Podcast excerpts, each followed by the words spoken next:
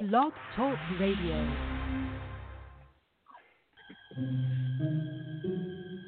She wants to play. She wants to play. I can't play. I cannot play right now. I can't play. Go with Grandpa. Archangels, Go with ghosts, and Bigfoot. Oh my. It's just another night for Supernatural Girls. Real stories, real answers to life's biggest supernatural mysteries. And now for another exciting interview with paranormal experts from this world and others. Here's your host, paranormal researcher Patricia Baker, on the one, the only Supernatural Girls.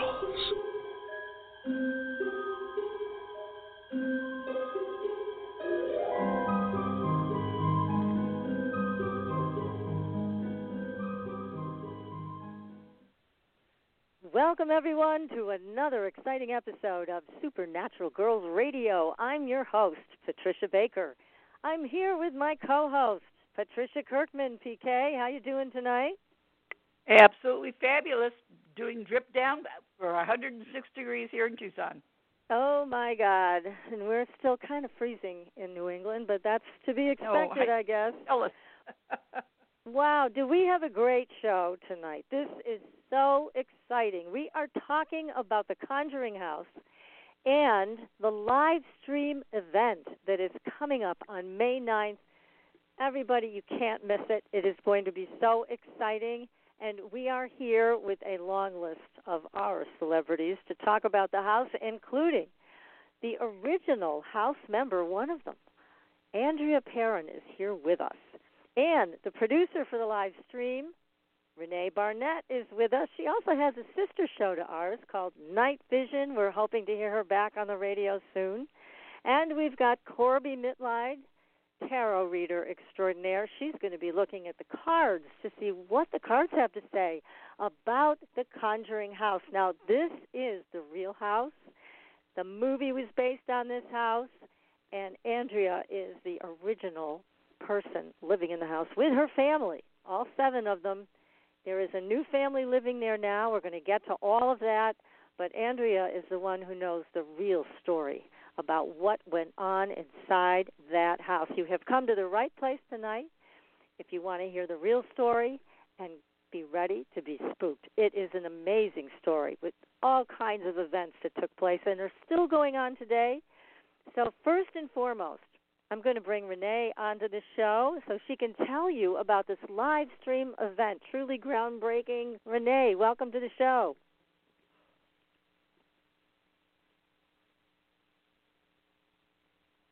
There you go. Hi, Rene. Welcome to the show. Thank you so much. It's so good to be here. Looks like we got a whole house full of supernatural girls tonight. we do. We do. Thanks so much for coming on. So tell us Oh, gosh. about this live stream event. This is something that has never been done before. That's true, and that's uh, you know, the, it's a scary house, but scarier than that to me is what we're uh, attempting to pull off here. But uh, all the tests look good. We're seeing all the good uh, video live streaming from the house, and uh, I, I was just uh, testing out the system. Uh, what we're going to have, obviously, is uh, cameras that people can monitor, cameras wired throughout that house. So we'll be having guests during the day, some very wonderful people. We're going to have, well, Patricia Baker's going to be with us, and of course, we couldn't do it without Andrea Perron. Uh, right. We ain't crazy. And, uh, oh, let me see off the top of my head. We got Jimmy Church. He's going to be uh, broadcasting his show live uh, during our event. So we'll be simulcasting with Jimmy Church, uh, Colin Brown of the Paranormal Files. We've got Heidi Hollis, the Outlander, uh, Bridget Marquardt, Ghost Magnet, uh, Jay and Marie Yates. I think their group is called the Cops Crew. We got Dave Schrader. We got a wonderful uh, ghost hunting couple that's really up and coming in the paranormal world. Uh, Tony and Cherie Rathman. They are EVP experts and another ghost hunting family. So they're going to be visiting uh, while they are quarantined at their place to with the Heinzens who are quarantined there and discuss what it's like uh, being a ghost hunting family. And we got Susan Slaughter with Ghost Hunters International. And many, many, many more. I just can't possibly name them all off the top of my head right here, but I guarantee you uh, we've got some wonderful, wonderful people uh, participating, and it should be a lot of fun. We're going to have some contests, so you can win some stuff. Uh, it's you're going to be able to interact with all the cameras and monitor all night long uh, from anywhere that you are in the world the cameras and we want everybody to watch uh, and investigate those rooms. If you see something, be sure and note the room that you were in and the time, and then later we'll roll the cameras back and we'll find it and we'll investigate it. So it truly is an interactive situation that we got going on, and I'm really uh, excited. But as I was getting ready to say, we were testing the system. I think it was night before last, and Kathleen Burns, who is a wonderful executive producer. Uh, I have to say that because I'm working for her this time around. So you know, no, girl. she is absolutely wonderful, and Andrea knows. And uh, so I'm working with her, and she was asking me, "Can you get on the system and see what? Tell me what you see." And there were like 12 cameras at that time that were hooked up. I think there may be a couple more uh, going up later, but uh, at that time there were 12 cameras on screen. And she says, "Tell me what you see." I said, "I see, I see 12 screens." She said, "Okay, what do you see on the top screen?" And I was naming off everything, you know, so she could see where everything was situated and positioned. And then I go, "Kathleen, Kathleen." She goes, "What?" And I said, I, I saw something. I saw something." And she started laughing, and she says, "Honey, stuff happens in that house all the time." And I said, "No, I saw it." You know, and it was very strange because it happened to be, you know, on the uh, camera that was right outside the house, and there was a car parked right there. And I saw this thing fly by that looked all the world like a a, a small comet or a meteorite or something, but it was just along the ground, you know. And then right after that, as though it was sort of following along, was this sort of articulating misty mass you know, it was kind of a you know white see-through thing that was uh, going behind it, and I was just, you know, I couldn't even talk for a few minutes, and she was trying to get some work done. So I was. She goes, "Look, you can look at it later. We've got to get work to do work done because stuff you're going to see stuff all the time there." I said, "Okay, fine." So anyway, so it is a very very active uh, situation over there, as Andrea will be the one to tell you all about. She is the utter expert on the house. It was her family that was portrayed in the film, and she was a teenage girl at the time. And I would imagine that was pretty wild. I think there were a lot of things going on, some that felt pretty positive, some not so much, as we know from uh, what we know about that story and from the movie. And I know I asked Andrea when we first met I said, you know, did all that stuff really happen? And she said, it was so much more. And I said, oh my lord. So uh, anyway, we are going to have a great time with Andrea. She's going to be uh, with us throughout, and she's been doing a wonderful, wonderful job uh, promoting the event. And she's so kind to uh, to do that because I know she's as tired as we are. She's working all all day long, just like we are on this project. So we really appreciate her. But well, we appreciate you and the other producers involved, and Andrea, and everything you're doing because this is an extremely exciting event for the paranormal community. We are thrilled to be a part of it on Supernatural Girls, and we're happy to spread the word because, again, this has not been done before. You guys have been laying cable and setting up cameras and testing everything, and not to mention all the work on promotion this is truly a groundbreaking event, and I can't wait to see what happens on those cameras. I hope everybody in the spirit world shows up. This is their big chance. Absolutely. I mean, the scary part is, is that this idea was only just hatched about four weeks ago. Oh and God. you know, it, uh, Kathleen and uh, Jay Bloomke, another one of the executives uh, on the show, uh, we're talking. They're good friends, and they often partner on projects. and I've worked with both of them over the years. I don't want to tell you how many, uh, but they were talking. They said we're bored. You know, there's nothing to do. We can't shoot anything. We can't. You know, no no production is happening in town, and they said, you know, what can we do? Can't we do something you know that would entertain people? Uh, you know, while they're isolating in their houses, and maybe do something for charity and uh, you know just take people's minds uh, off of things. And everybody's watched everything on Netflix now, so they came up with this live streaming from the house. Uh, Jay was already working with the Heinzens on doing something there, and uh, they hatched this idea. And of course, I was crazy enough when they called me up to go along with them and so it's uh, really just the four of us: uh, Jay, Kathleen, myself, and and and Scott Perlman, and uh, we've all been working our little fingers to the bones uh, up at six a- and in bed at midnight, and it's solid work. It is no break. I just sent Kathleen a text a little while ago, and I said, "Cold waffles aren't that good." no time. oh my eat. goodness. Well, you need Uh, some type of reward at the end of all this. That's for sure. For all the hard work that you've put in, and what a great job you've all done. Again, we're so happy to be a part of this, and we can't wait to see what happens. We want to invite everybody in our audience. Please spread the word, because the more people that are have eyes on this, the more exciting this is going to be. Because That's right. what you And might not tonight- see, your friend might see. So anyway, Exactly. That's that's true. You can compare notes, and you know, Mhm. plus th- I think there'll be a way to communicate uh, in the uh, in the room, so we'll all know what's going on. Uh, now, the tickets are the discount tickets will be going up.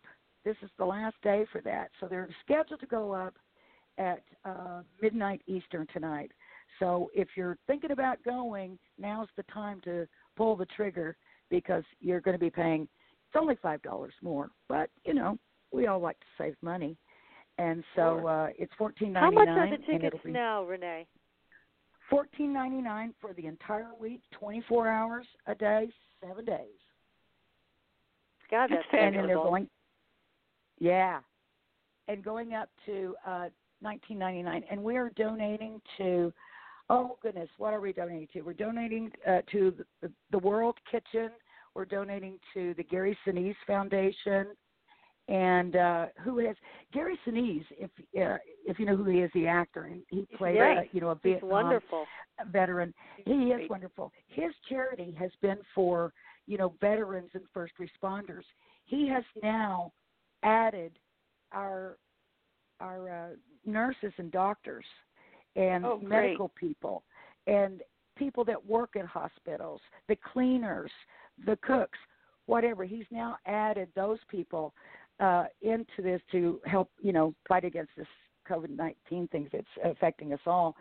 So that's really good. And then also, uh, Global Giving uh, is the other one that we are uh, donating to. So we thought we'd pick three, and hopefully, uh, people will like uh, the ones that we picked. We tried very hard to uh, choose really good ones, made sure they were thoroughly vetted, and uh, good places to to donate to to make sure that the money gets to the right place. So we're and we're happy to do that, and very pleased that we can because everybody feels so helpless. I think you know, sitting at home, you know, watching uh, the pandemic on TV twenty four seven, and uh, it's like what you know. You're, we're sitting in our houses. What can we do to help? And there's all these wonderful people that are taking care of us out there. So uh, we can help out a little bit uh, with uh, our event, and we can also help entertain people while they're bored and isolated in their homes. We hopefully will give them a little bit of excitement. I'm sure there's going to be a lot of excitement. And Rene, again, thank you so much. I know you have to run because you've got Thank to get back to work on this amazing project. But now, uh, where do people actually go to buy the tickets? Is there a website that you can give out on that? Yes, uh, go to live.thedarkzone.tv. Okay, Live live.the.zone.tv. Dot TV. Okay, That's it. terrific. Okay. Hope to see everyone in the house. Yes, we'll all be there. And thank you again, Rene. You enjoy. Well, I know you're going to be working the rest of the night, so hope you get it all done. exactly. All right, and Patricia, be sure and, and let your people know uh, when when you're scheduled for. I'm sorry, I don't have that information in front of yeah, me. Yeah, I've got I'm it. Sure uh, I'll be on from to. five to six on Monday the 11th, so everybody can join that if they want to hear what I have to, got to say, and what Five happens when I join the crowd. Five to six Eastern Yes, five to six Eastern. Right. Thank you. on Monday. Okay, I'm going to make sure I note that. Thanks very much, guys. Appreciate you Hey, all. it's our pleasure, Rene. Thank you, and and Have well, fun again, with Andrea. You'll be working, so enjoy the rest of your work night. Take care. okay, Bye, thanks so much. Bye bye. Bye. Oh my goodness, what a project, huh, PK?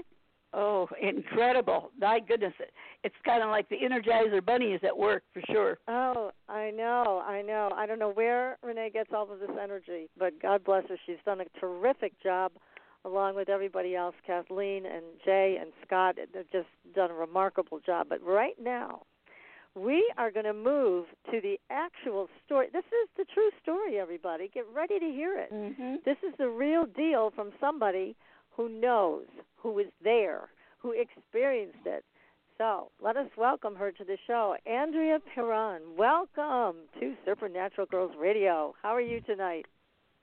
Oh, I'm very well. Thank you so much, Patricia, and hello, PK.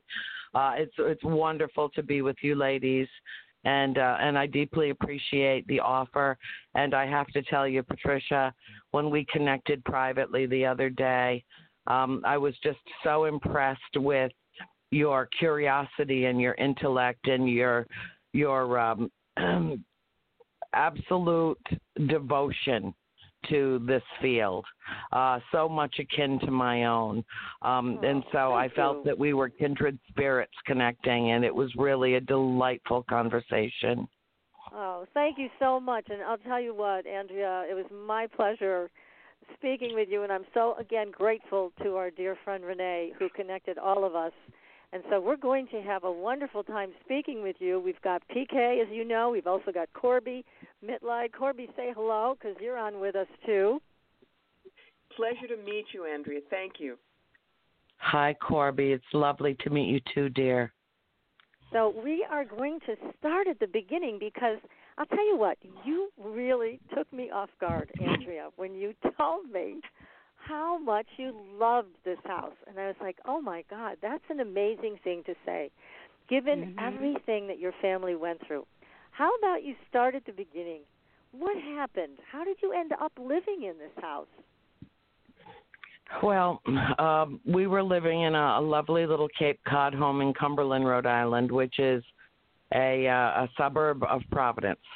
And uh, we went from, you know, we lived there for six years, and uh, about halfway through the fourth year that we lived there, uh, a series of a very unfortunate uh, circumstances and events began to transpire at, at our home and in our neighborhood. And the boys that you know we were completely surrounded by boys. Uh there were an awful lot of uh of kids that were boys in our neighborhood and that had formerly been our playmates and then suddenly seemed to um convert into little budding criminals Oh, Um, great. it was um, just, um, I mean, to the extent that the incidents that were occurring in the neighborhood were so extreme that my mother uh, insisted that we stay inside at our home, you know, in in our own yard and in our own home, and not um, not interact with our our neighbors anymore. It which which was you know rather a shocking turn of events, but it was absolutely necessary. Um, and I, I begin my books, uh, House of Darkness, House of Light, which is a trilogy. It, it wasn't actually meant to be. It was meant to be one book, but the amount of information was so voluminous that uh, it ultimately morphed into three books. uh, instead of one. But I start the first book introducing my readers to my family as a perfectly norm, normal family. And then they get to meet us and know us in that way and see uh, as these events transpired what forced us to um, seek refuge, as it were. Um, my mother saying to my father, I don't want to live here anymore. I want to raise my girls in the country. I want a place in the country. And my father, uh, knowing that we had not lived there long, his attitude was, you know, we need to make the best of it here. We don't even have any equity in this house yet. And and you know we, we can't afford to move. That's just not going to happen, Carolyn. And so they began butting heads on that. And he went away, excuse me, on a business trip uh, in June of 1970. And my mom took me to a flute lesson. And while she was waiting, she picked up a newspaper outside of Mount St. Charles Academy in Woonsocket, Rhode Island. And uh, never really got to read it because I was unprepared for my flute lesson. And so my teacher sent me home. Uh, and there was a reason for that. And the book details all of it. Um, you know, some very sad and upsetting things had happened. And I had really, uh, at the tender age of 11, had begun to shut down emotionally um, and change because I was so angry and I was so upset and I was so sad. Um, so uh, we went home and she made dinner and then we all went to bed and and she started looking through the newspaper that she never had a chance to look at before. And she was sitting at the dining room table with a warmed over cup of coffee and the newspaper. And the advertisement for that piece of property seemed to leap right out of the paper and into her eyes. And it sh- it shocked her. It set her back in her chair. And it was about uh, original colonial farmhouse with a barn and 200 acres of land and she got up from the table at nine o'clock at night was considered at that time and still is uh impolite to call people after you know a certain hour in the evening yes. but she called the realtor and she made an appointment and went to look at the house the next day and wrote the woman a check uh for five hundred dollars earnest money to hold the property until my father could look at it when he got back from his trip um and virtually emptied our family bank account uh to hold Oh, that piece of property and you know, She my was mother that is certain, huh? She was that Yeah, convinced yeah. that that was the place. Yep, she was. And uh, you know, of course my father freaked when he came home. He's like, "How do we get the check back?" And she said, "I'll get the check back after you come look at the farm." Um and if if it's not right and it's not what you want and you know, I'll convince them that I acted impetuously and you know, just tear that check up. It's no good. uh, you know, and we all, Dad piled all of us into the car, and we went up uh, and met Mr. Kenyon, who was the owner at the time, and we uh, all fell in love with the farm. And I had a very strange reaction to it because we had never, uh, even though Rhode Island is the size of a postage stamp, it's so little. Uh, we had never been to the village of Harrisville uh, as a family uh, in the town of Burrillville. That you know had never been uh, one of our haunts per se. We didn't know that that town existed until Mom had gone to look at the farm. And when I, when we drove into that town, I remember distinctly saying to my mother, you know, I, I leaned forward uh, and asked her if she was sitting in the front seat next to my dad, and my baby sister April was between them, and then the other four of, of us, uh, the girls, were in the back seat. And I said, Mom, you know, have we ever been here before? And she said, No, uh, no, we we haven't. And I said, Then, you know, why why do I feel like I know this place? I Mm. know this place. There was it, it was familiar to me. All the Now- different Now, let me um stop you for one second, Andrea, because before the show went live, Corbie and Mhm. PK and I were all talking about this. And Corbie, do you want to speak up and, and share what you told Sure. us about Andrea? That you'll find this Sure. interesting, Andrea. Um, Mhm. Andrea, you and I have never spoken before, and um, I'll be perfectly honest. I'm I'm the odd woman out. I am not someone who does this branch of paranormal. It's not my wheelhouse. But what I am is a past life retrieval expert, uh, working with Robert Schwartz in his book series. And one of the reasons why I believe that you felt right, you loved that house, is you were probably its first mistress in the 18th century. I see you with the person who was building it. One particular thing that I'm seeing is um, he's working with the 18th century woodworking materials. Something slips, he gets a gash. Uh, there's some blood on the ground. You're helping wrap it up, but you look at the blood and you realize that just seals the deal. You were not a witch. Again, you were normal. Probably you were a Congregationalist, which is I think what they were in the New England 18th Quakers. century. They were Quakers. Um, yep. You're Quakers. Okay. Yeah, I know Congregationalists from Massachusetts and John Adams, but Mhm. um, it's one of the reasons why I think the house may have protected you somewhat from the really, really awful stuff that may have happened to other members of the family. Um, the house was able to blunt things. There, you know, what whatever is the, we'll just call it the big nasty. Uh, it is not the house itself, but the house knows that you recognized it. The house knows that you literally put the uh, love and blood into building it, and I'm getting absolute cold chills while I'm talking about this.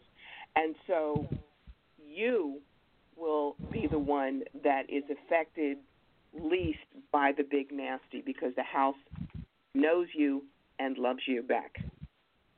Yeah. Well, it's interesting that you should say that. You know, I've not ever, and yes, I will uh, vouch for the fact that we have never met each other. We have never spoken before. Uh, but I will tell you that one of the most profound experiences that ever happened to me in that house happened when I was 17 years old. And I had come back, I'd gone off to college about six weeks earlier. I was absolutely miserable. I had the roommate from hell. I would have Oh, swapped out any of the spirits for her in a heartbeat. um, and I could not wait to come home and you know the squeaky wheel gets the grease. So i started calling home and whining that oh, i'm miserable. This is awful. You know this oh my god she's such a bitch. I'm sorry i don't mean to swear on your air but you know That's i did say that to my parents. And Oh, uh, yeah. yeah, and uh, so my father flew me home, and and in the in the six weeks or so that I had been away in Pittsburgh, uh, I I must have somehow forgotten or disassociated from the difference between natural cold and supernatural cold, and so I. Uh, got home and went up into my bedroom only to discover that my sister Cindy had stolen my bedroom in in my absence. So apparently I was bunking in with her.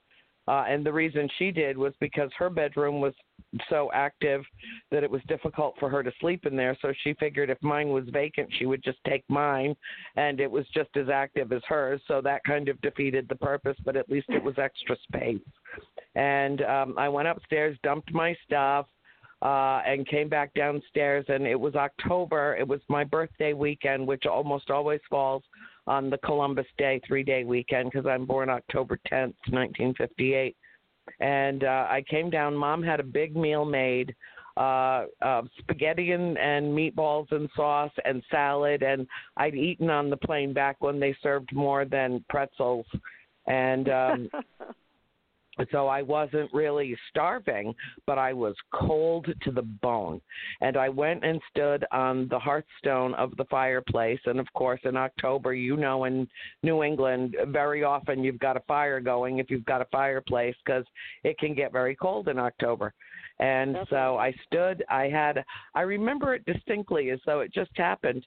Uh, and I had on a pair of brown, uh, thick corduroys and I was still cold. And I remember leaning up against uh, the fire and putting my hands behind me and and just trying to warm up and my last conscious thought before um, seeing the entity was that I was standing too close to the fire. Um, you know, that it was literally dangerous how close to the fire I was standing, and I didn't want to fry my beautiful corduroys. Um, and uh, my, the whole right side of my body was like a slab of ice. Uh, but I was able to turn my head, and I heard a, a fork hit a china plate, and I looked up, and my father was staring to my right. He was staring at me, but actually looking to my right, and had dropped his fork on his plate at the table in the dining room. And the whole rest of my family was sitting there, and all of them were looking into the parlor and he said to me, It looks like someone's come to welcome you home. And I Uh-huh. turned my head, which was the only part of my body that I could move. And I looked directly into the face of an apparition of an entity that was dressed in a beautiful leg of mutton dress, full length, you know, with the big puffy sleeves and the pearls down the arm where it narrows and uh, a high collar with lace and a beautiful bodice and uh, a lovely wide belt and um and I stared into her face and she was me as an old woman. She was me m- more how I look now. Um, except she had this massive wad of gray hair that was wound up in a bun on the top of her head, and I looked directly into her eyes, and I was looking into the mirror image reflection of myself as an elderly woman from the 1700s. Wow. Well, Corbie, what do you think? okay. Um, to me, now, see, you're talking to a historian, andrea Um, the way you're describing her, she is late 19th century, but that means you've been there twice. And the house feels better when you're there. It just does. Um, so probably, let's see, the house was in mid 18, so mid 18, probably. Um, you probably died before the whole Bathsheba thing, and then came back in um, the mid 1800s. And remember, people aged much faster then. You may have Right. looked 70, and you might have only been 50. So that tells me you have been there twice, and third time paid the charm. Well, you know, uh, my sister Cindy saw a little girl who would always walk through her bedroom, and she said to me, "She looks just like you." And uh, she said that she was about five years old. Well, Cindy wasn't born when I was five years old, but one day she took me to uh, the um, uh, family photo album, and she picked out a photograph of me with my long, thick black hair and she said, That's her. That's her. Well, that was me when I was five years old. And she said, She looks just like you. So I I don't know I don't know what it is, but I do know that the day that we moved out of that house and I told my mother what I saw that day because everybody saw the apparition, but nobody saw her face and on the hearthstone and I didn't tell anybody in my family because well, frankly, it blew my mind, and it was, uh, you know, I was still young and and learning myself. There are no experts in this field. That is the only thing I will argue uh, about. You know, when I get called an expert, I am very quick to um, to reiterate that there are no experts in this field. If my family doesn't have all the answers, then absolutely nobody does. As steeped as we were in that environment for a decade, but I am an experiencer. And um, the day that we were moving out of the house, I told my mother that the face of the apparition I saw that day on my birthday weekend coming home from school, my first trip back from school, uh, what looked uh, like a mirror image of reflection of myself. And she just hugged me and she said, Oh, honey, I always knew we bought this house for you. Oh my. Sweet. Well, you No know, I would kidding. appreciate it if somebody would have asked me about it. You know, I was I freaked out when my parents called me and told me that they had sold the farm. I was just like a month away, you know, preparing for finals in my senior year and my tutorial board and you know, under so much pressure that I should have turned into a friggin' diamond. And, you know, and I get a phone call in my in my dorm room and my father has told me that um that they have sold the farm to the abutting landowners and I freaked out. I mean, I couldn't I said I you know, I thought this family was a democracy. I thought we made decisions, you know, especially the big ones together. And you know, why didn't anybody tell me this? Why didn't anybody you know, call me and talk to me about this. How is this happening without me even even knowing about it? And I was crying, and you know, like, oh my God, I went through. I think I went through a half a box of tissues in one conversation, and I was to the point where my father said, "Okay, okay, okay, let me put your mother on the phone." And mm. when he did, she said to me, "Honey," she said, "I told your father." Uh, I, that I won't I won't survive another winter in this house, honey. We have to sell the farm. We have to sell the farm. We have to go. And so I suddenly had the scales of justice, you know, metaphorically in my mind, and weighing, you know, the farm versus my mother's health and well-being. And it was no decision. You know, of course, I was going to come down squarely on the side of what was best for my mother. But to say that I was heartbroken was the uh, understatement of the new millennium. I just was devastated. I thought that, you know, we had gotten through the worst of everything and had kind of made peace with the the spirits and everything had settled down and uh at that point and I just didn't understand you know the way my mother put it to my father was you know if we don't sell this house i have to leave. In other words divorce. In other words separating and breaking up the family. And he was so devastated by the thought of that that you know he put the house on the market where it languished for 6 months. Nobody came to look at it. Nobody called about it. And and there it was and he finally went to the abutting landowners in Massachusetts and offered them the property for a song, and they agreed to buy it. Well, my sister Nancy felt exactly the same way that I did, and she was so upset with my parents that she wouldn't speak to them for months. And um, she went to the abutting landowners, who she was their babysitter, um, and she offered to stay on at the house as the caretaker because their intention was to restore the house um, to its original, you know, colonial authenticity. And uh, so she offered to stay. And in so doing, it literally broke up our family. And we never lived under the same roof again. When all the rest of the us moved to our new home in Georgia, Nancy stayed behind in Rhode Island, and by the time she moved down to join us in Georgia, none of us lived uh at the new farm in Georgia anymore. We had all dispersed into, you know, toward more toward Atlanta, uh where we could, you know, work. And because they it was a very remote area where we were living. And so um it kind of fractured our family, I really guess is the the very best way to put it, but um it has been uh it's been a real trial for me because I've I've missed the house. It's the only place that has ever felt like home to me.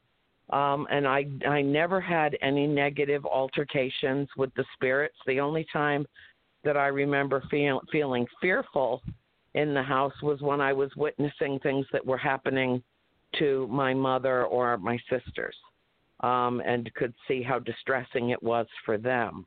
But nothing untoward ever happened to me in the house. And in fact, when I went back after writing um, my initial manuscript, my rough draft, uh, in March of 2010, it was as though the house hugged me because they knew that I had done my very best to um, acknowledge the spirits in the house and to tell our story as well as I could so that they would not live in obscurity, so that their story would be told as well as our own. Uh, it was like being uh, immersed into a tub of warm butter. It was the most absolutely remarkable feeling walking into that house and feeling utterly submerged in liquid love. I'll never forget it. They knew what That's I did, and wonderful. they actually helped me. That's Yeah. so wonderful. Now, again, please tell us the name of your books, and, and are they still available on Amazon or somewhere people can purchase Oh them? yeah, they're available everywhere. The the least expensive and fastest way to get them um, is through Amazon, and um, they've been uh, on there for years and years. I published the first of the three volumes in 2011, uh, and then 2012 for the second, and 2014 for the third. Because in 2013 is when the Conjuring came out, and even though I gave the entire manuscript to everybody working on The Conjuring to read. Uh, the first two books were already published. The third was still in script form, but uh, you know, it, it blew them away. I mean, James Wan, when he read my books, he's like, "Oh hell no, oh no, we are not. You know, we are not filming in Rhode Island. We are not going to that farm. I'm not going anywhere near there."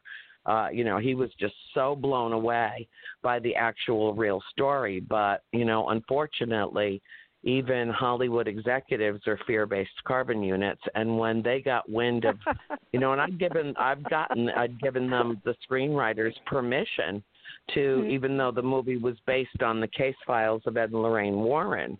Um, I had given them permission to use elements of the true story from the books, and um, and every time they tried to, to insert, you know, the truth into the screenplay, uh, the execs made him take it out and redact it and said, you know, what's the point of making a film that's uh, so terrifying that people don't stay to watch it? You know, so it ended it ended up that uh, the Conjuring, uh, most elements of the Conjuring were conjured in the in the minds of two screenwriters that tried to integrate um, some elements of the truth and integrate cherry picked, basically. Uh, our story and then tried to merge it with what they knew from the Warrens case files. But the Warrens only came to our house six times over the course of a year and a half, and we lived there for 10 years.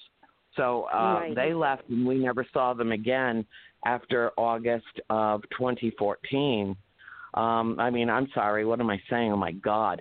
We didn't see them again after August of 1974. Uh, and then we lived there another six years beyond that. So there were many things that happened in the house that they didn't even know about.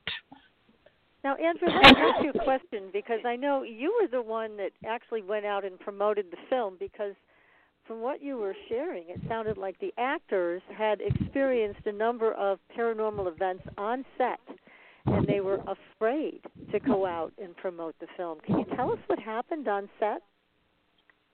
Well, I can tell you what happened on set while we were there. I let them tell their own stories, other than the the things that actually occurred that were so extreme that it made the press. Um, you know, the night after we left the site, uh, the set where we went out to Wilmington, North Carolina, where they filmed it, and we had, uh, and I believe Patricia, we had talked about this the other day. Um, we had. Uh, had an invitation from the producers for all of us to go out and at the very last minute my mother changed her mind and said no i've decided not to go which of course you know kind of blew my head off because they had a hotel room for her and everything else you know and it's like oh mom please. And she said no i just feel like i shouldn't go. I should stay home. And it was so weird because the same exact thing happened out in Wilmington, and at the very last minute, the literally the only person associated with the film that was not on the set that day that we arrived was Lili Taylor, who played my mother. So the 2 Uh-huh. matriarchs um, decided at the very last minute that they were not going to go to the set. And while we were out there, we were doing an interview uh, for that they had asked us to do uh, to include in the Blu-ray edition of the film once it went out on DVD. And so we were all set up and uh, in the front portion of the property uh, at the house they were using to film, and we were oh gosh, I guess about two thirds, maybe three quarters of the way through the interview when all of a sudden this rogue wind came tearing through where we were and I immediately, I mean, 60, 70 mile an hour wind just kind of flew right over us, and the booms and the cameras and the screens and the, everything went flying. And the tech crew was trying to save their equipment and grab it as fast as they could. and I just looked at my sister Christine, and she looked at me, and we shook our heads because we knew that was a supernatural wind. There wasn't another tree on that five acre property that was moving at all Oh, and yet really? that was coming Wow. over us. And of Huh. course, we had our cell phones turned off because we were doing an interview, and you know, where they put everything back together again, and we continued and finished with the interview, and then it was over, and we all turned our cell phones back on, and we uh, all received a series of panicked messages from my niece that she had discovered my mother laying on the floor had taken a fall uh, about a half an hour earlier. So basically, the same time that this event happened on the set, and had broken her hip. And my my niece Stephanie um, had discovered her and rushed her to the hospital. So you know the whole movie set thing was over. I mean, we immediately went back to the hotel and got our stuff together and and drove all the way back uh, to Atlanta. And when we got into the hospital room, all five of her daughters arrived simultaneously. And when we went into the hospital and into her room, her doctor and her nurse and one of my nieces and a nephew was there um, staying with her. She had just come out of recovery and she was completely sedated and she sat bolt upright in her bed and she looked at me and she took my hand and she said i have not felt that presence in more than 40 years. And then she laid back down and went to sleep and did not wake up until the next day. And she doesn't remember that happening but there were numerous witnesses to her saying that um and she felt that she had been pushed, that she had been pushed, Oh, not that she had fallen naturally, that she had been pushed. And so it was, uh, you know, it was a, a very negative thing that ha- that came out of what was an otherwise very positive experience. Um, and then the night, then that night, we're already back in Georgia, all of us, and uh, that night, the hotel where all of the uh, cast and crew were staying in uh, in Wilmington, North Carolina, inexplicably caught on fire, and they were never able to determine what caused the fire. But um, they, at two o'clock in the morning, all of them were standing outside in the parking lot watching their hotel burn. Um, and you know anybody that's familiar with our story knows that you know fire is an integral part of it.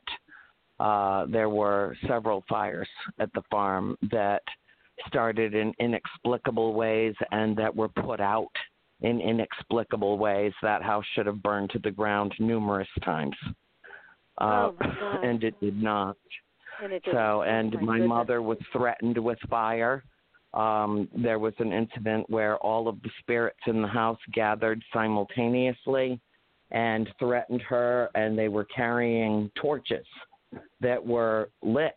And that was the horror for her was that you know her five children were asleep overhead in a house that was just a tinderbox and they were carrying torches that were ablaze and she was i mean that was the real terror for her was seeing, you know, the possibility that uh you know she that she and her family was going to burn to death in that house.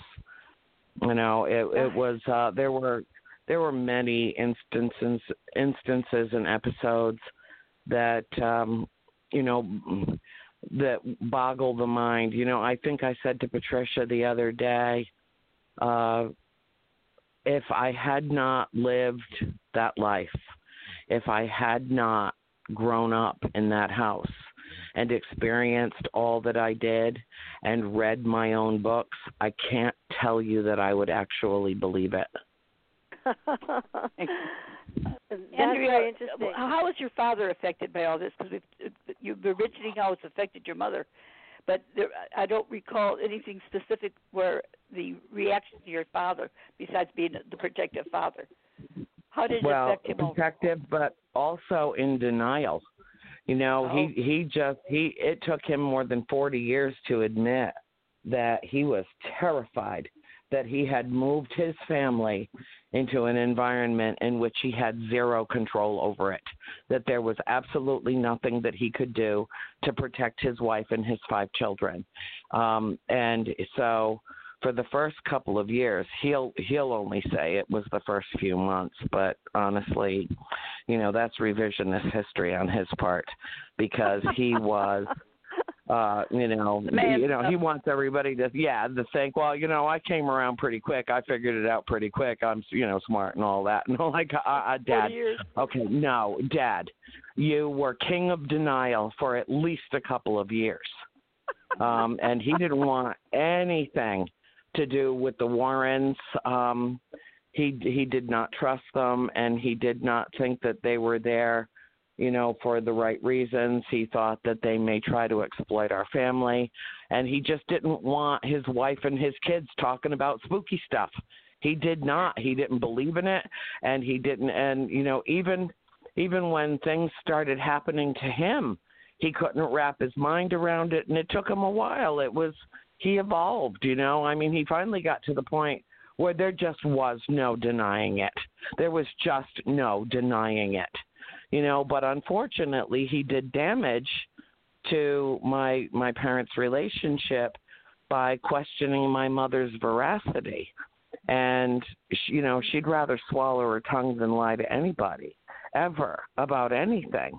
So you know they'd already been married 14 years and had five children together when they moved to the farm and she deeply resented um the you know at a time when she perceived that she needed him most he was Mhm. questioning her sanity Mm, And that's hard to take. very That would be hard to take. Yes. yeah Yes, very much so. yeah it you know, was- we're going to it take a very It- short commercial break. And when we come back, um, PK was mentioning uh, some very in, very good information about all of the female energy that was in the house with your five sisters, you, all of you, five girls, and your mother, Mhm. and how that may have impacted your experience. So when we come back, we're going to talk about that, and then we want to hear more about the spookiest things that happened in the Conjuring house. So Everybody, Okay. stay tuned. We will be right back. You are listening to Supernatural Girls Radio. We are speaking with Andrea Perron, Patricia Kirkman, and Corbie Mitleid. We are going to continue this very exciting conversation in just a few minutes. Stay tuned. We'll be back. Pure essential oils, specialized minerals, and a revolutionary anti aging technology. Astridian combines the best of all scientifically proven ingredients in easy to use creams, lotions, and concentrated serums. Astridian's advanced line of products take your skin to a new level of being healthy and beautiful. We offer a variety of collections that address all your skin concerns. The Essential Anti Aging Series treats and moisturizes your skin for a long lasting younger look. The Multivitamin Series promotes healthy skin with high quality vitamins and minerals. The Sports Series restores skin from cellular damage and stress. Astridian also offers a revitalizing solution for hair and a professional series for doctors and medical spas. Visit astridian.love today and begin your new journey to healthy, beautiful, youthful skin. Astridian, beyond your expectations. There are a lot of psychics out there. How do you decide which one is right for you? You look for someone who empowers you, who's practical and spiritually connected, who says, Here are your opportunities, here are your challenges, and here's a way to deal with them, and then gives you your own toolbox to make your life everything you want it to be. Hi, I'm Corbie Mitleid, and that's how I work with you. As a certified professional tarot reader, I've helped thousands of people for over 40 years through my toolbox cards, past life retrieval, numerology, spirit guide conferences, and mediumship. Whether it's career, relationships, finances, or your spiritual road, together we can replace your confusion with clarity. And you'll probably find a little laughter along the way. Visit me at CorbieMitleid.com to find out how to cross your bridge from fear to fearlessness and fly. And tell me you found me at Supernatural Girls for a special gift with your reading. Corbie Mitleid, the practical psychic for catching your tomorrows today. Find me at CorbieMitleid.com. That's CorbieMitleid.com. Your property tax bill. Have you seen it lately? It's frightening. Your property taxes are going up while your home value is going down. It's time to fight back and win. For the real truth about the property tax system, get attorney Pat Quintilian's book, Are You Getting Screwed on Your Property Taxes? How to Find Out and How to Fix It. Attorney Quintilian answers all your questions and gives you the facts you need to fight a property tax bill that is spiraling out of control. You'll also read about what happens to property owners who don't check their property records, only to find out too late they're taxed on square footage, fixtures, and even buildings that they don't own. Is this happening to you? Learn your rights. Buy attorney Pat Quintilian's book today. Are you getting screwed on your property taxes? How to find out and how to fix it. Available on Amazon.com. Are you frustrated with endless mantras, affirmations, and processes that promise to align your life with your dreams only to find yourself years later in the same space where you began?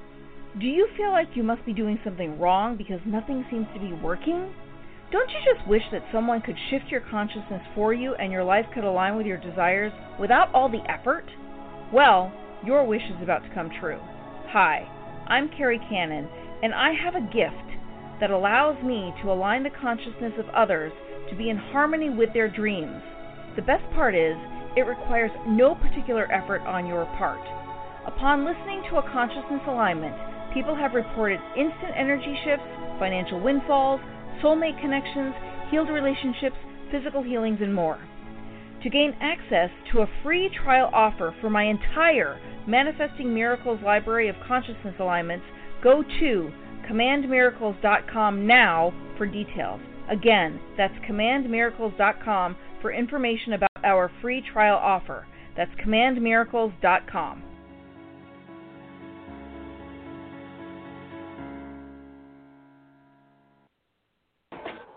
Welcome back, everyone, to Supernatural Girls Radio. I'm your host, Patricia Baker, here with my co host, Patricia Kirkman, PK, and our guest tonight, Andrea Perron. What a great show this has been. We're going to keep going. We've booked two hours tonight. We'll go all the way to 9.30. And Corbie Mitleid is here, tarot reader extraordinaire, and we're having just the best conversation ever with Andrea about her experience in the Conjuring House. And PK, I wanted to bring you into the conversation because you also brought up some great information with your expertise in numerology and you were talking about all of the female energy in that house. Do you want to start there? Well, uh, that's part of it. it. One of the things that I noticed to begin with is that the address of the house is a nine address. It's it's for the house is for others. It's the the high energy of what goes on there. But when the house was purchased was for uh, Andrea's family, it was in an eight year, but because of the holiday, the mother did not want to move in until after Christmas, so they moved in actually in a nine year. Nine is dealing with endings of things. So for the and they lived in the house for a period from the time of purchase to the sale of it was a 10 year period. So actually in the house for a nine year period of time. And the seventh aspect I kept getting of is because it's about the learning and teaching and things that were supposed to be brought out.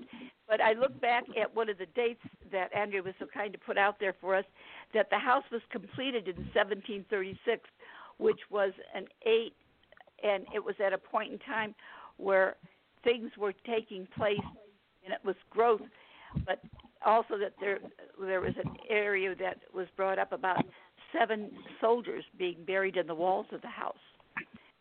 Oh, and my. seven deals are spiritual side. Eight puts things in order, but nine deals with completions and endings and opening doors to many different things. And I'm sure Corbie can go along with that one with me. But I was very impressed with the fact that the mother was the one that was always seemed to be affected by everything more so than the girls saw things, but the mother changed her style of dress, her vocabulary, etc., changed over the years as she was kind of sliding into the period of time when the house was originally built, is what I was picking up. I don't know, Andrea, is that go along with that? Uh, yes, that's actually why Mrs. Warren thought that my mother was oppressed uh, in the house and that there was actually spirit in the house that was having uh, an unto- untoward influence on her, um, which you know was uh, deeply distressing to her um, because she felt like she was literally jumping dimensions. You know, she was um, feeling, and it was there was a, a deep sense of timelessness about the house, uh, which is why I wrote the books the way that I did. Uh, even though you know the first book starts chronologically and the last book ends chronologically, covering the beginning before we moved into the house. From the minute we step onto that property as the official homeowners Mm-hmm. until the minute that we leave that house in the third volume. Uh, the stories are all intermingled according to the type of haunting that it was. There's 10 chapters total in three volumes, and each chapter has a series of subchapters.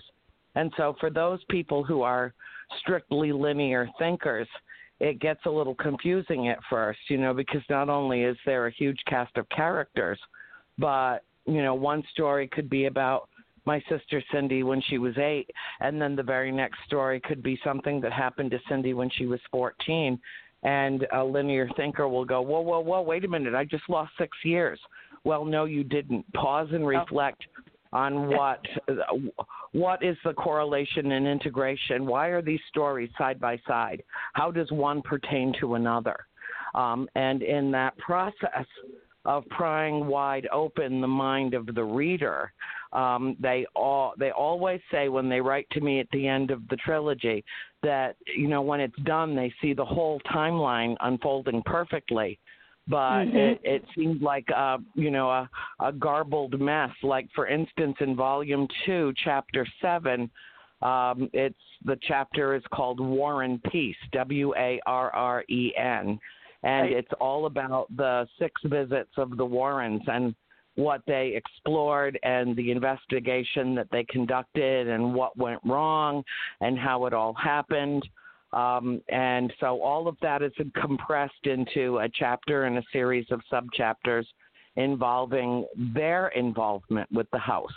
Um, and so it is not specifically chronological uh, in the time that we lived there, but ultimately, what happens is the reader discovers that they feel like they too have lived in the house, that they know our family intimately well, that they are uh, a part of the story after they're done reading it. Um, and that's what that's the effect that I wanted to achieve.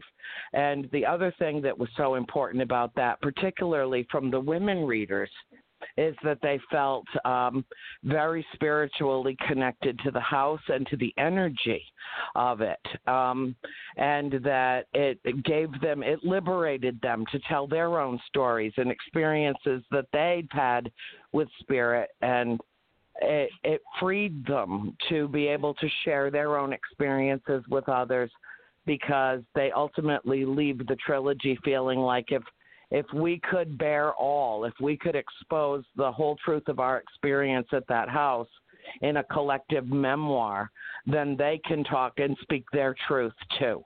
Um, and that to me is the ultimate reward for having spent uh, seven years of my life tethered to a keyboard. Uh, writing this story. yes. uh, I mean, 1,500 pages of, you know, opening a vein and just letting it pour out, and not just my own stories, but the stories of every member of my family and uh, all the things that happened to us collectively as a family. We had uh, numerous experiences in the house that were, you know, that happened that we all saw at once. So all of that is integrated into the story, but it was I agree with you, the feminine energy in that house seemed to unleash something that um and and you know, it's interesting because uh it, it's a psychological drama too, uh and a, a case in point. Uh there was a spirit in the house that was haunting and taunting my mother and that was very unkind to her in the extreme and that was the exact same spirit that that was attacking my mother befriended my father. And that was the one that he had the close relationship with. So i thought i always found it very interesting as my parents were fighting and arguing and you know literally their marriage was coming apart in that house. The spirit that was had my mother under attack was the one that rather lusted after my father and was very covetous of us, the five children. And the way that we looked at it was that she was, uh, if not the original mistress of the house, certainly one of them, and that she felt a certain threat from my mother, that my mother posed some kind of a um, like it was like a power uh power struggle that was going on between the two of them. Um, and yes, my mother did change. My mother ultimately was freed from that, whatever that was. Um, but the reason that she was freed from it was because she suddenly understood and realized that we were living in a multi-dimensional portal cleverly disguised as a farmhouse and that you know there were spirits that she encountered one night where uh, two men. Um, I can't remember if I told you the story already or if it was in the previous interview that I did. No, but there I don't were think two you told men. us yet. Uh, yeah, it was. You know, my mother um, was really rather wasting away. You know, because one can't live on coffee and cigarettes alone, and she was very unhappy and she was very distant and withdrawn from us. And this was after the séance that had gone so terribly wrong that it almost cost her her life, the one that my father insisted should not happen and my mother acquiesced to. Um, and that was with the Warrens, and that was in August of 1974.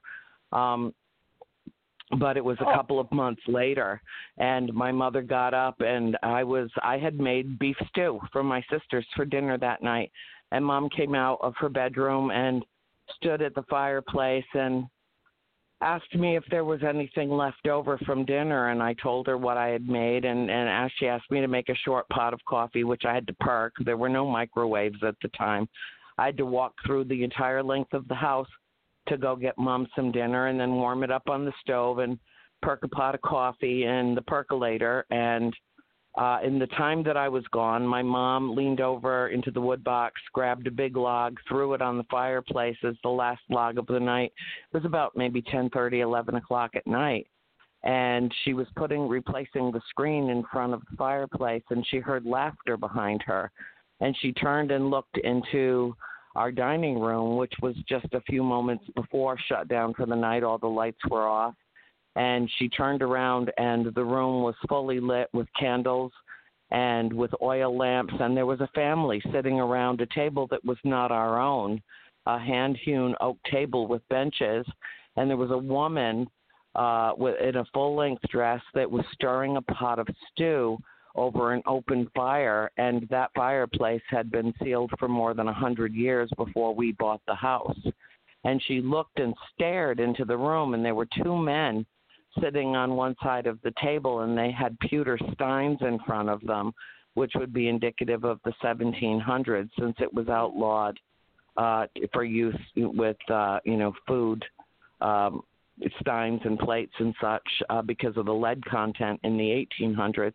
And she stood there and just stared at this family.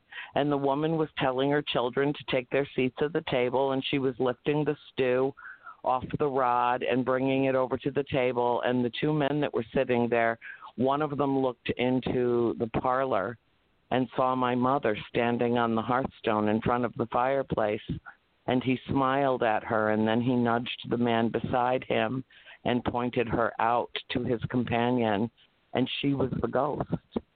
So that's when my mother understood that she was capable of peering into the past at the same time that they were capable of peering into the future. And that's when she understood that we not only were living in a place that was multidimensional in nature, that is when she understood that the universe is multidimensional in nature. And when I came back through that dining room, my mother was glowing. I had not seen her smile in months and months. She was a deeply unhappy person, and she had found her smile and I came in and I brought her uh, a bowl of stew and a cup of coffee, and we sat down uh, at the on the sofa, and I laid everything on the table in front of her, and she told me what she had just seen, and she was joyful because it was the first time that she ever understood what was happening in that house. And it changed everything. It was her personal paradigm shift. That's amazing. You know, Andrea, you bring up so many important issues talking about the house this way. I mean, so many times on this show, we've all discussed what happens when people encounter the unknown, especially in their own homes. Do they react with fear or do they react with curiosity? And do they stay grounded? Because if you can stay grounded, I think you make it to that next level that you're talking about. And that next level is all about this understanding that there is nothing that is supernatural. It's all natural. It's just that we've come to identify it as outside of the norm. And that's really hurt mm-hmm. our consciousness. It's really limited our consciousness. So it's amazing that you've been able to wrap your mind around all of these events that have occurred, and yet you have come out the other side with an expanded awareness of life. So uh, I have to commend you. I mean, this is just an amazing realization that you came to, that your mother came to, possibly your sisters also, and maybe even your dad tagging along. But it is, yeah. um, you know, it's really not about scaring people half to death. I know Hollywood loves to do that, and we find it somehow entertaining. But this is there's so much more to what happened to you personally, to your family in that house that went way beyond spooky and scary. Have you been back yeah. to the house, Andrea? Uh, I've been back to the house a multitude of times, and um, and I'm always grateful and I'm always happy to be there. And it truly is the only place that feels like home to me. It's the only place that feels permanent to me.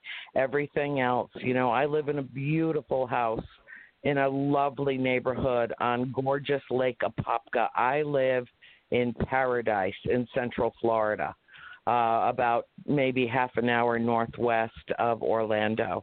Uh, a gorgeous neighborhood, a gorgeous town, uh, and it feels temporary. It feels like okay, this is fine for now. Um, but the only place that I've ever lived, the only place that I have ever been that has a sense of permanence for me is that farm. Um, and I uh, and I don't miss it because I feel like it's a part of me. If that mm-hmm. makes any sense. You know, I dream sense. about it all the time. I write about it all the time. I think about it all the time. It's just so much a part of me that I don't even need to close my eyes to visualize. I know every I know every floorboard. I know every bump in the wall. I know every sound it makes. I know the sounds of every latch on every door. I know the sounds of the voices of the spirits that I connected with there. Um, you know, it's just uh, it's a it is a permanent part of me. Um, so in that respect, you know, a lot of people all you know ask me during the myriad interviews that I do, you know, do you um, do you feel um, a sense of um, loss around it? And I can't say that I do because it really is elemental to who I am. And even though no one in our family much talked about it after we left the farm, uh, it's almost like we all needed decades to process what happened there. And occasionally it would come up in conversation when we were together, but mostly we all moved on with our lives and, you know, started careers and did other things. Um, but we were touched by spirit, each and every one of us. And you all know that once that door is opened, it does not close yeah. again. And eventually, right. something will lean on through and kind of tap you or give you a little tug on the back of your hair and say, I'm still here. Mm-hmm. um, you know, so it's. uh it is. And your, um, your sister that stayed on as the caretaker for the house, uh, how did she progress after that? Well, she was so angry for a long time. I mean, a long time. Uh, about my parents selling the house the way she perceived it out from under us. Um, that she wouldn't discuss it with either of my parents because, uh, you know, we were raised always to be respectful even of the spirits. You know, my mother, once she realized that they weren't just passing through, that they were all attached to that property. Uh, you know, her attitude about it was, look, we have to be respectful no matter what happens in this house because we're the intruders, and this was their house first.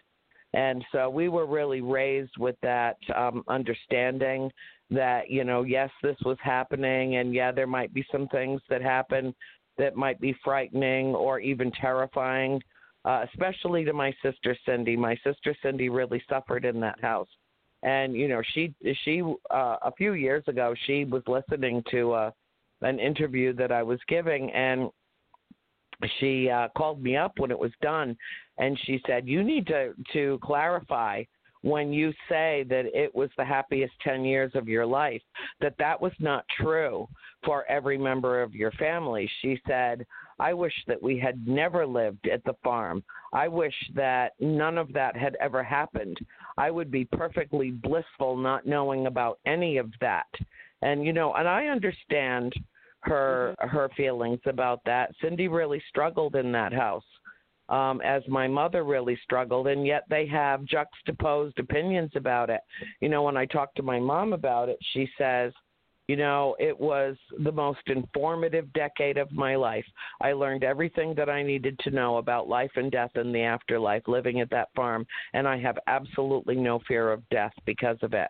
So I think it's interesting that the seven of us all had very unique experiences there, mm-hmm. even processing things that happened to us together. Um, we still process, processed it as individuals um, and had our own take on things. And you know, I'm I'm prone to repeating because it's the truth of of my story and my perception of it. I often say, you know, that I have seen the dark side of existence. I have witnessed uh, the behavior of pure, unadulterated evil. And because of that, I choose to live in the light. I, you know, I do not um, I, I do not dwell in darkness. I feel that I've had 40 plus years to wrap my mind around all of this, but I will tell you something that um, was particularly striking that I wrote about in the third and final volume of the trilogy. And that is that the day that we were leaving, uh, you know, we were all so upset that Nancy was not coming with us. Um, Cindy, my sister Cindy, and a family friend had gone down to the new farm in Georgia a couple of weeks before the rest of the family went. And um, so they came out for my mom and dad and my sister Christine came out for my college graduation. But the but Cindy and our friend Harry uh, brought the horses down to the new farm and got the house ready to receive the rest of us. And meanwhile, I graduated from college in Pittsburgh. We drove back to Rhode Island and we were there for about 10 days packing up the rest of our belongings and loading the truck and then went caravan style uh to Georgia but we left Nancy behind. And as we were waving goodbye we had already done our hugs and our kisses and she was standing on the front porch. And you know we leaned to wave you know one more time before we left and there was a full body apparition of a woman standing right behind her uh that we could see through the windows into the dining room and I said, you know, mom, do you see it? And she's like, yeah. She's like, just drive, just drive. And as we pulled out of the yard, she said, I will never return to this place again as long as I live. And she's almost 81 years old, and she has remained true to her word all these decades later. She has never gone back to the farm. Whereas uh, my sister Cindy will now never go back to the farm after a an encounter that she had there just this past year doing filming of an episode of Kindred Spirits with my friends Chip Coffey and Adam uh Berry and Amy Bruni and had a very close encounter and she's like that's it I'm done. I'm never What coming happened? back here again that's it. What uh she she had she got very sick. She was um uh very upset. They were all talking to her at once uh telling her they wanted her to go into the cellar and she was refusing. They wanted her to go into the library that was my parents old bedroom. She kept refusing and and when she left she had a bruise on her that was the size of a softball that was green and black and blue and looked like it was to the bone and the next day it was gone. Um you know so she took a punch for being disobedient. Um and she said that's it. I'm done. I'm i'm not ever going back. But you know we left that house in june of 1980 and we drove for 2 days to get to georgia and with all of our critters except the horses that had already gone down in advance. And um when we pulled into the yard of the farm in georgia at six o'clock in the morning um it, it had a big sprawling open driveway and we pulled in and my sister cindy was standing in the front window with a cup of coffee in her hands and the exact same apparition that had been standing behind my sister nancy when we left the farm was now standing behind my sister cindy and my mother gasped and she said this isn't over this will oh. never be over Oh, oh God love her. That Oh, had to be terrifying goodness. for her. Yeah. But she's doing okay now, your mom, right? She is. She is. Um, well, whatever offending spirit caused my mother to fall while we were doing our interview on the set in Wilmington for The Conjuring, I confronted when we got home. And I said, you know, I went out on the night of a super moon. Um, it was 2012. And interestingly, we have our last super moon of the year tonight. The flower Yes. moon is a super moon It is. Um, and it's gorgeous. I just went out and checked it out on the commercial break, um, and uh, she, um, you know, I went outside and I said, you know, if anybody out there's got an issue about this movie and this movie being made, and you know, anybody has a problem, please take it up with me and don't ever touch my mother again. My mother is to be nothing but protected by you. You need to love my mother as much as I do, and this must end, and it can never happen again, and it never has. And in fact, we had an incident at at my mother's home in Georgia um, recently where my niece uh, went in. She called my sister Chris, li- uh, my sister Christine, and my mother lived together, and uh, in a adorable little farm, just you know about forty uh, minutes west of Atlanta, out in horse and cow country, which is great having more of them than people around you. It's really awesome. And um, That's true. and there was a, an incident where my niece called and Christine had taken my mom to a doctor's appointment and uh my niece called and she's like uh our water heater's not working. Can i go down to your house and use your shower? And so uh she took her son and they and went down and he was in the shower and she was standing in the kitchen and she felt a presence behind her and she turned around and this apparition rushed at her. I mean it scared the wits out of her she's 30 years old she had never had an experience in her life she knew about her mother's experiences she'd read the books she'd listened to all the family stories she knew that you know we came from a rather unique and uh, uh past and environment um, but she had never seen anything like it in her life. And this entity rushed, and it was a woman. Um, and she had a big wad of gray hair on the top of her head, and she just rushed at my niece as though she was passing right through her. And my that poor girl just about had a stroke.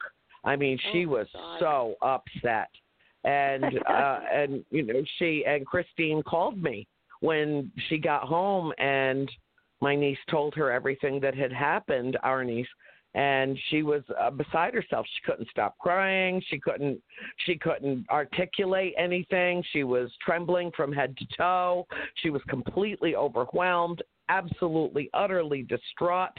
Um and you know, Cindy had rushed down to the house you know, to try to mitigate what was going on, um, you know, and then try to explain to her that that was one of the spirits that had been told to protect my mother and the way that the spirit perceived it there was an intruder in my mother's house. You know there was never a time that you mm-hmm. know my mom and Christine aren't in that house one of the two of them if not both. And suddenly here comes someone else bringing a kid into the house using the shower and you know making coffee in the coffee pot and that was that was you know there were oh. some mitigating protective measures going on.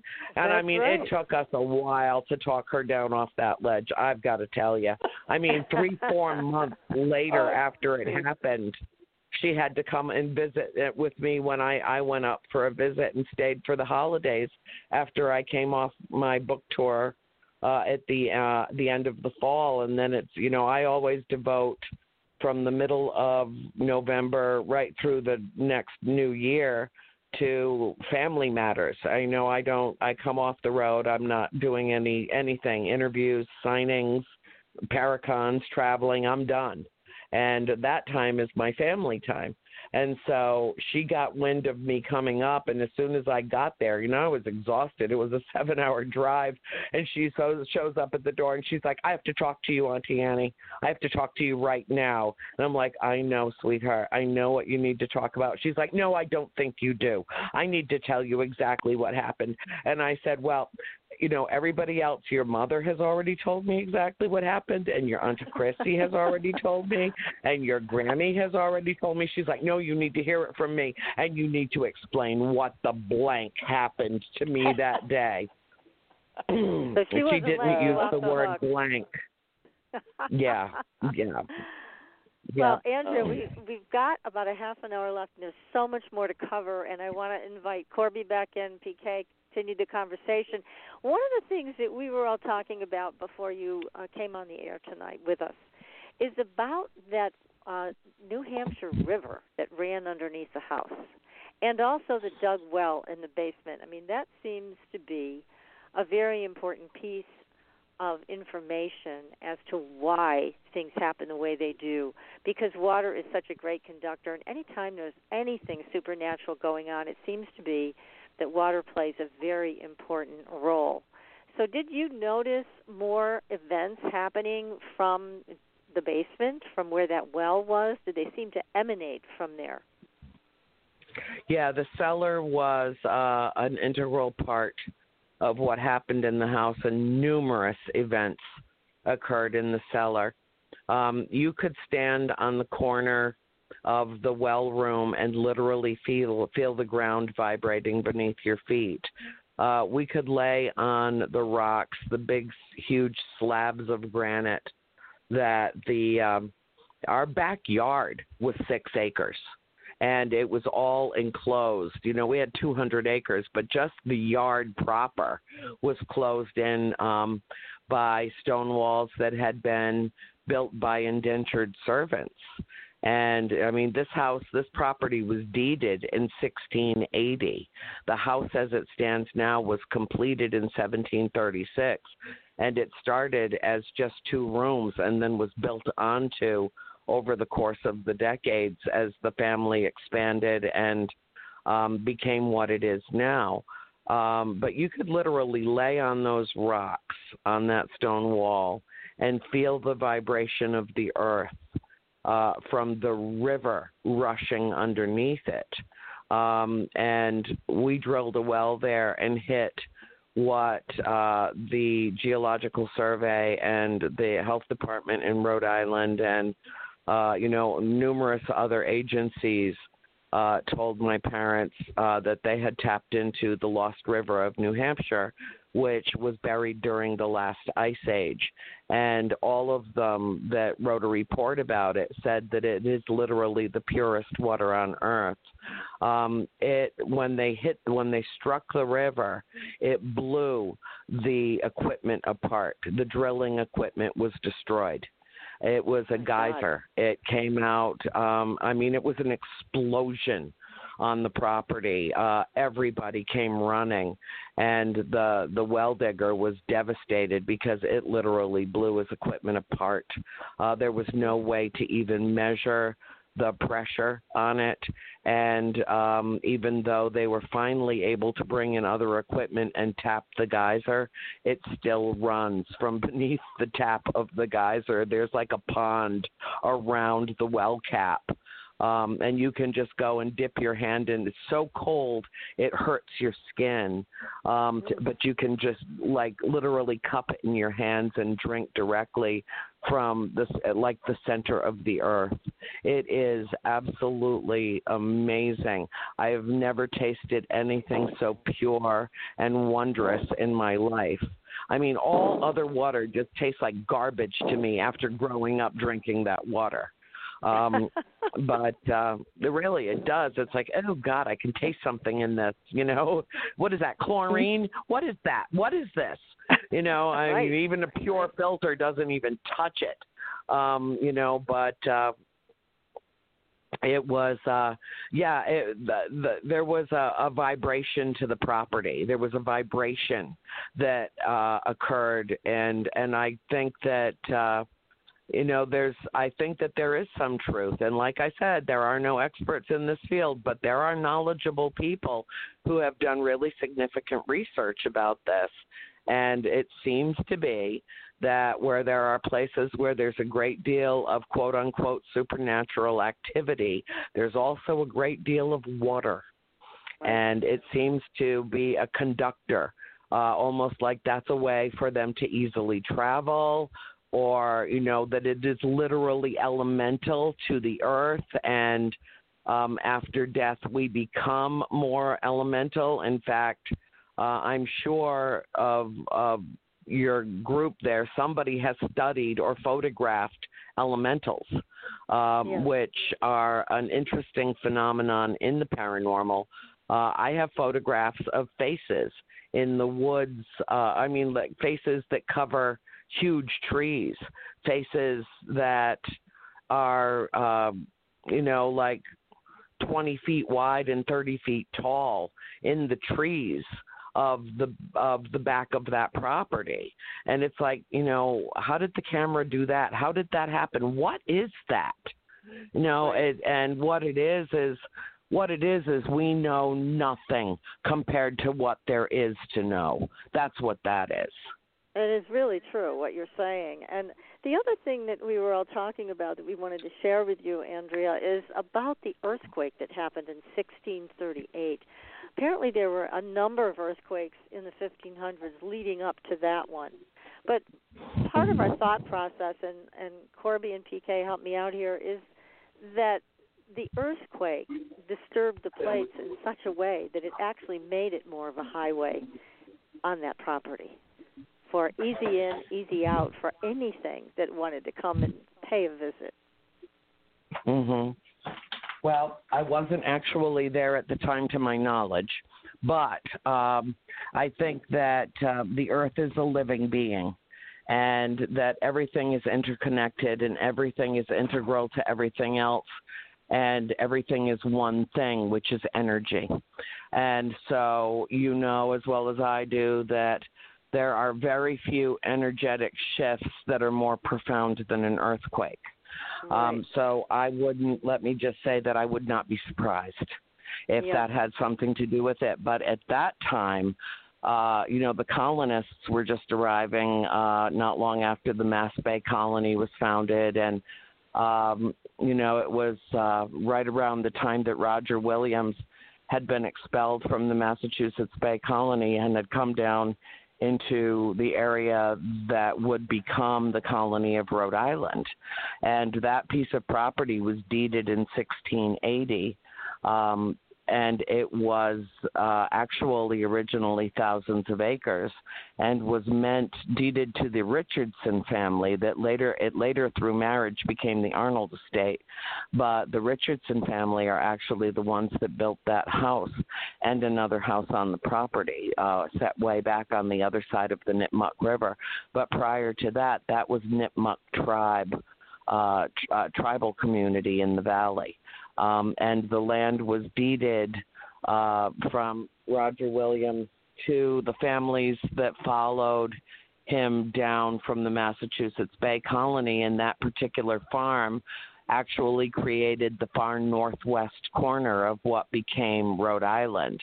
So its its boundary originally was the colony of Connecticut to the west and the Mass Bay colony to the north.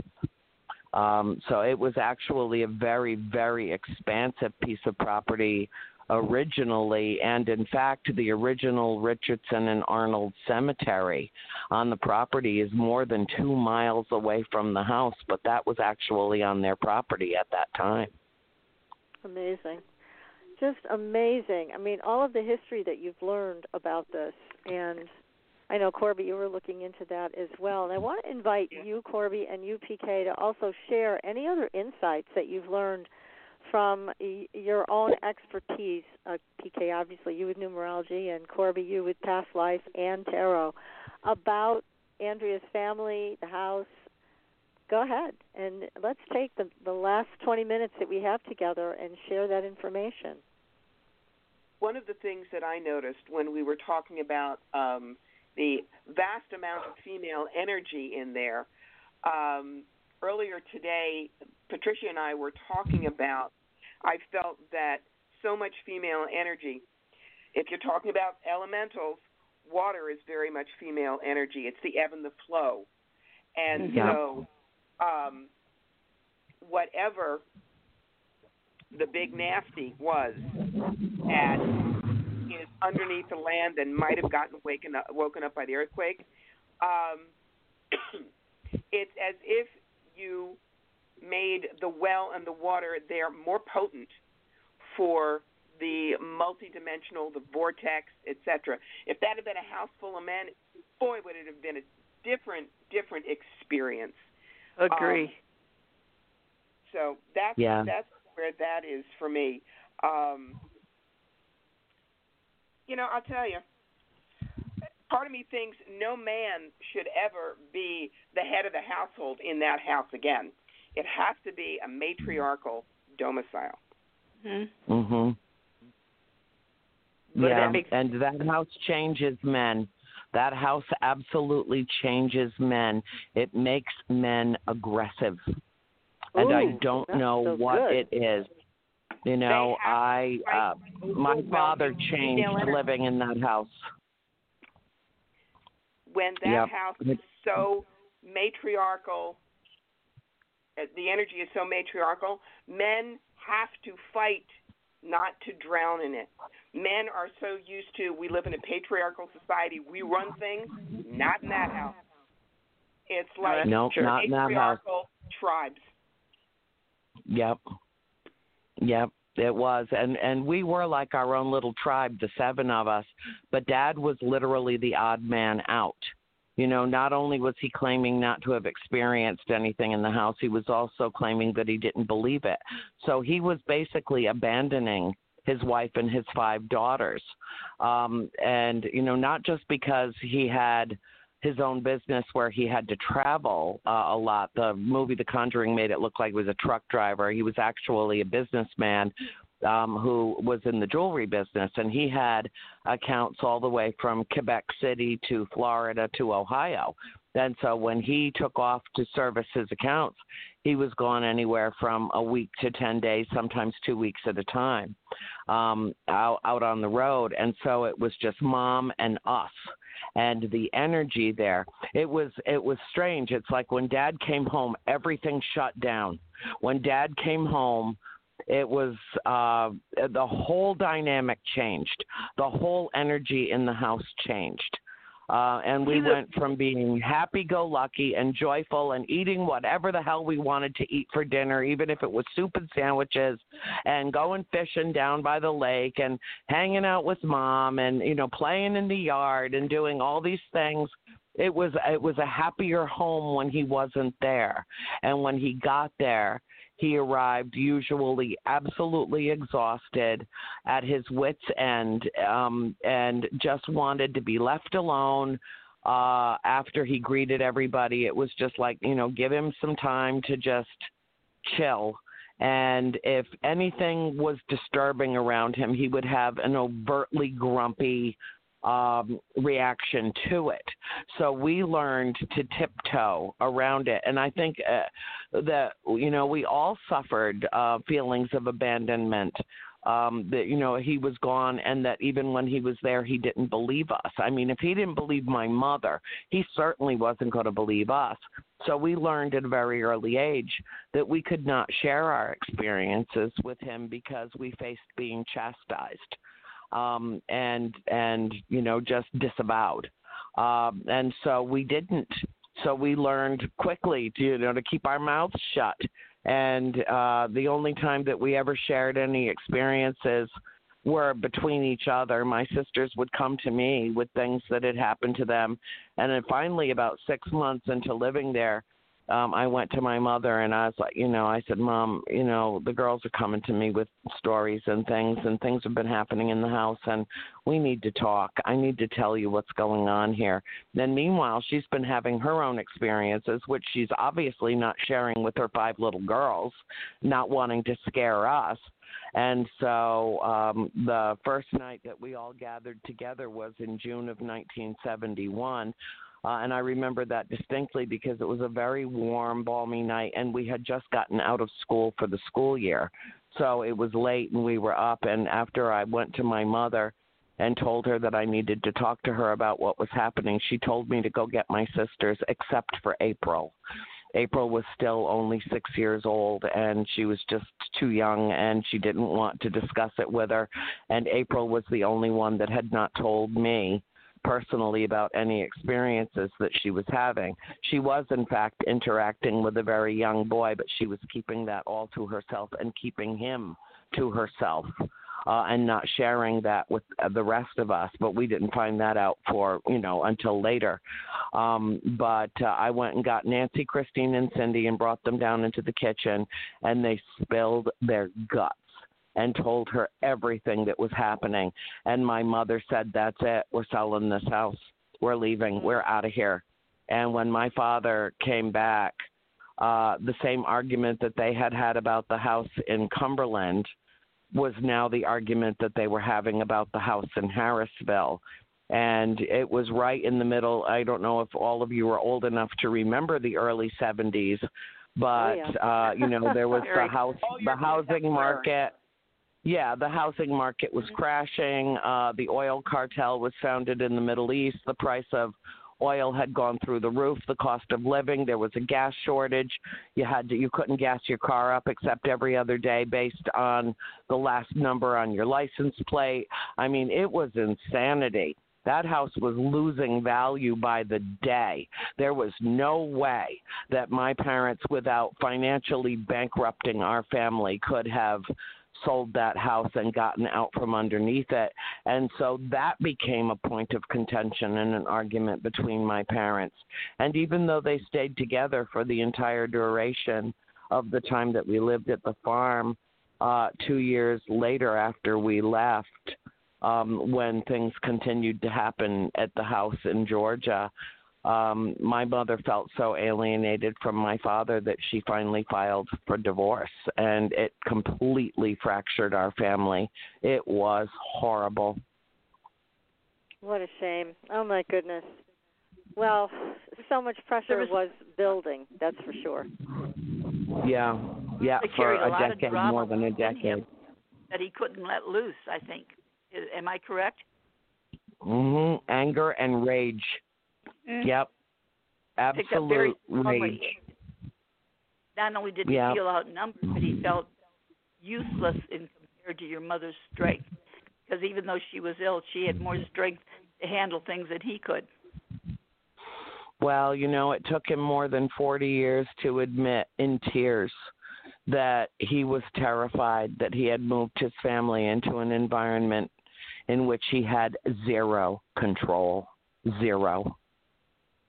Yeah, especially for a man in that generation, that would have been yep. very difficult. But let me ask you another question, Andrea, about the events in the house, because we know that the Conjuring movie really did their own thing with the story. But was there anything that happened that was life threatening, aside from the thing with your mother and the seance that went wrong? Was there anything else where um, your sisters or you were uh, threatened in a major way, or was it more just scaring you guys? No, uh, there were uh, several incidents that were absolutely life threatening, um, involving being locked into uh, coffin like boxes. Uh, our wood box, Cindy got stuck inside the wood box playing uh, hide and seek um, and uh, and this box did not have a latch on it. Uh, the lid just flipped open like the cover of a book would would lift up. Um, and she went out into the woodshed and hid in the box uh, while the girls were playing hide and seek, and she almost suffocated because she couldn't get out of the box. She said it was like the weight of the world was up on top of the lid, and she could not get out of the box. Um, and um, my sisters, uh, she and Nancy are very uh, connected, um, telepathically connected. And Nancy is the one that found her um, and could hear her screaming in her mind. And Cindy was um, Cindy was almost gone when she was discovered. And then the same thing happened to Christine when she was 11 um, and she swears that she was lifted up. She was laying on my mother's bed, um, and she was lifted up, and she couldn't open her eyes. Uh, she couldn't move, but she was carried and placed down in an antique trunk that was in my mother's bedroom and that also did not have a latch or a lock but she could not get out of it and she pounded and pounded. When she woke up and she was in pitch blackness and covered you know uh you know by four walls and could not move and could not get out and she just pounded and screamed and pounded and screamed and no one heard her. And she almost suffocated before um our uh, friend Kathy found her um, it oh, was uh, very frightening and absolutely traumatic.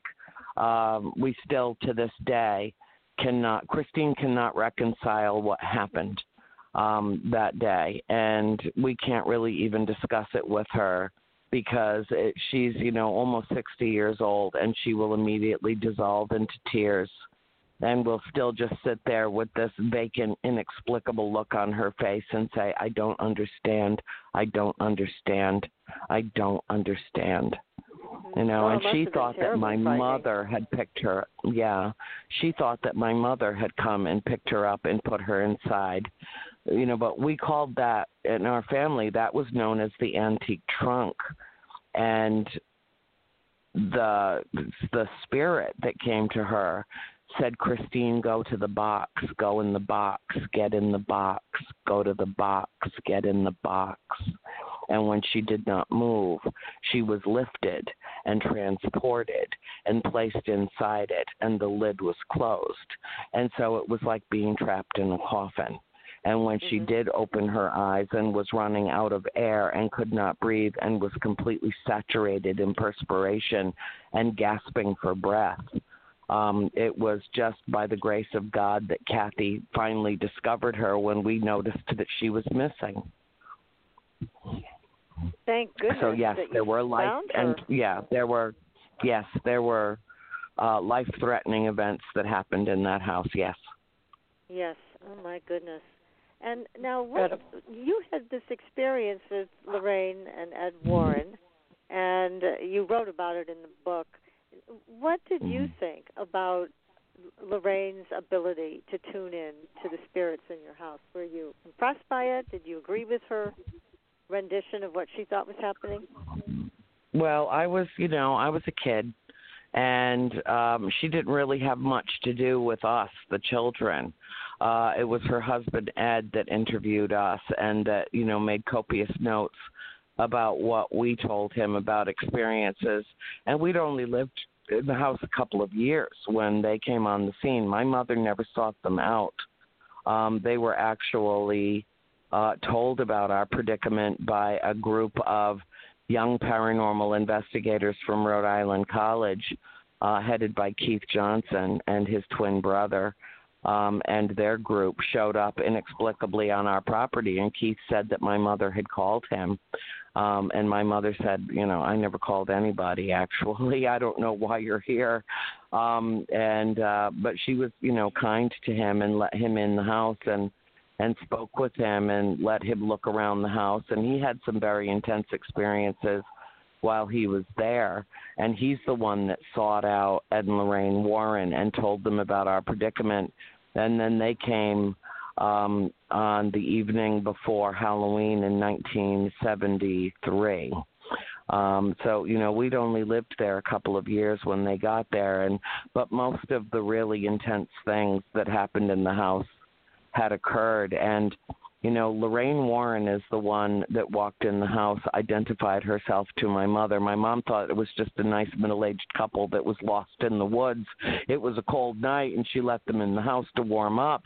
And Lorraine walked over to our old black stove in the kitchen and put her hand on the corner of it and covered her eyes and said, I sense a malignant presence in this house. Her name is Bathsheba. And there's no way that she could have known anything about Bathsheba Sherman's connection to that house. And even though Bathsheba was not an Arnold and she never lived in the home, uh, there was an incident that apparently occurred back in um, the 1830s. Um, Bathsheba was born in 1812 and she died in 1885. And she was married to Judson Sherman, who lived at the adjacent farm. And that's all there was back then, were just a few farms in the area. And um, you know everybody knew each other and everybody had been to each other's homes i presume and so uh, there was apparently uh, a story that circulated um, for uh, hundreds of years that Bathsheba had claimed the life, life of an infant uh, in that house and had inserted a needle into the base of its skull, and the infant died of convulsions. And after its body was examined, uh, that needle was found protruding out of the the skull, and uh, there was an inquest to uh, determine how that baby had died in her care. And there, you know, the town was not even incorporated. It was just a smattering of villages at the time.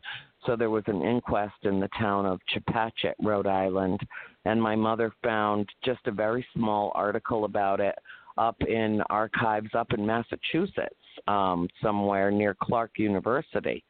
Um, and that was the only thing she ever found about it.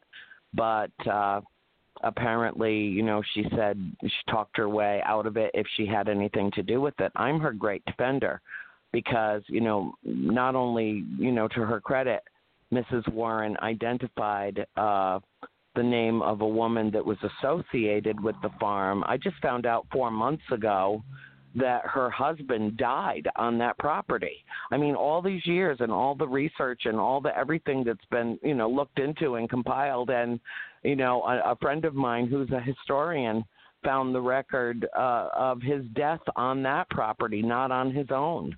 Um, Judson Sherman. So maybe that's her attachment to the property. But you know, and even though she was, uh, you know, let off the hook by the judge at the inquest, uh, there was no DNA evidence at the time. That didn't exist. It was her word, and he took her word, and um, and so she went on with her life. Uh, we don't know whose baby it was. We don't know if it was her baby or if it was someone else's, one of the Arnold children. We don't know. But, you know, that hung over her head for her whole life. And in the court of public opinion, she was tried and convicted. And you know, all the the rumors were swirling about her being a practicing witch and having sold, you know, her soul to the devil and you know making this sacrifice uh, for eternal youth and beauty. Apparently, she was a ravishingly beautiful woman, and the other women were threatened by her, and the men found her you know, inordinately attractive. And, you know, there were all kinds of things that swirled around that. And the reason that we know about that is because when we moved in, uh, Mr. McEachern, who was an abutting landowner off of Sherman Farm Road, um, from what was the original farm, he was in his 90s, and he's the one that told my mother about Bathsheba Sherman. So it was very odd that that Mrs. Warren, not knowing any of the history of the area, would walk right. into the house and identify Bathsheba.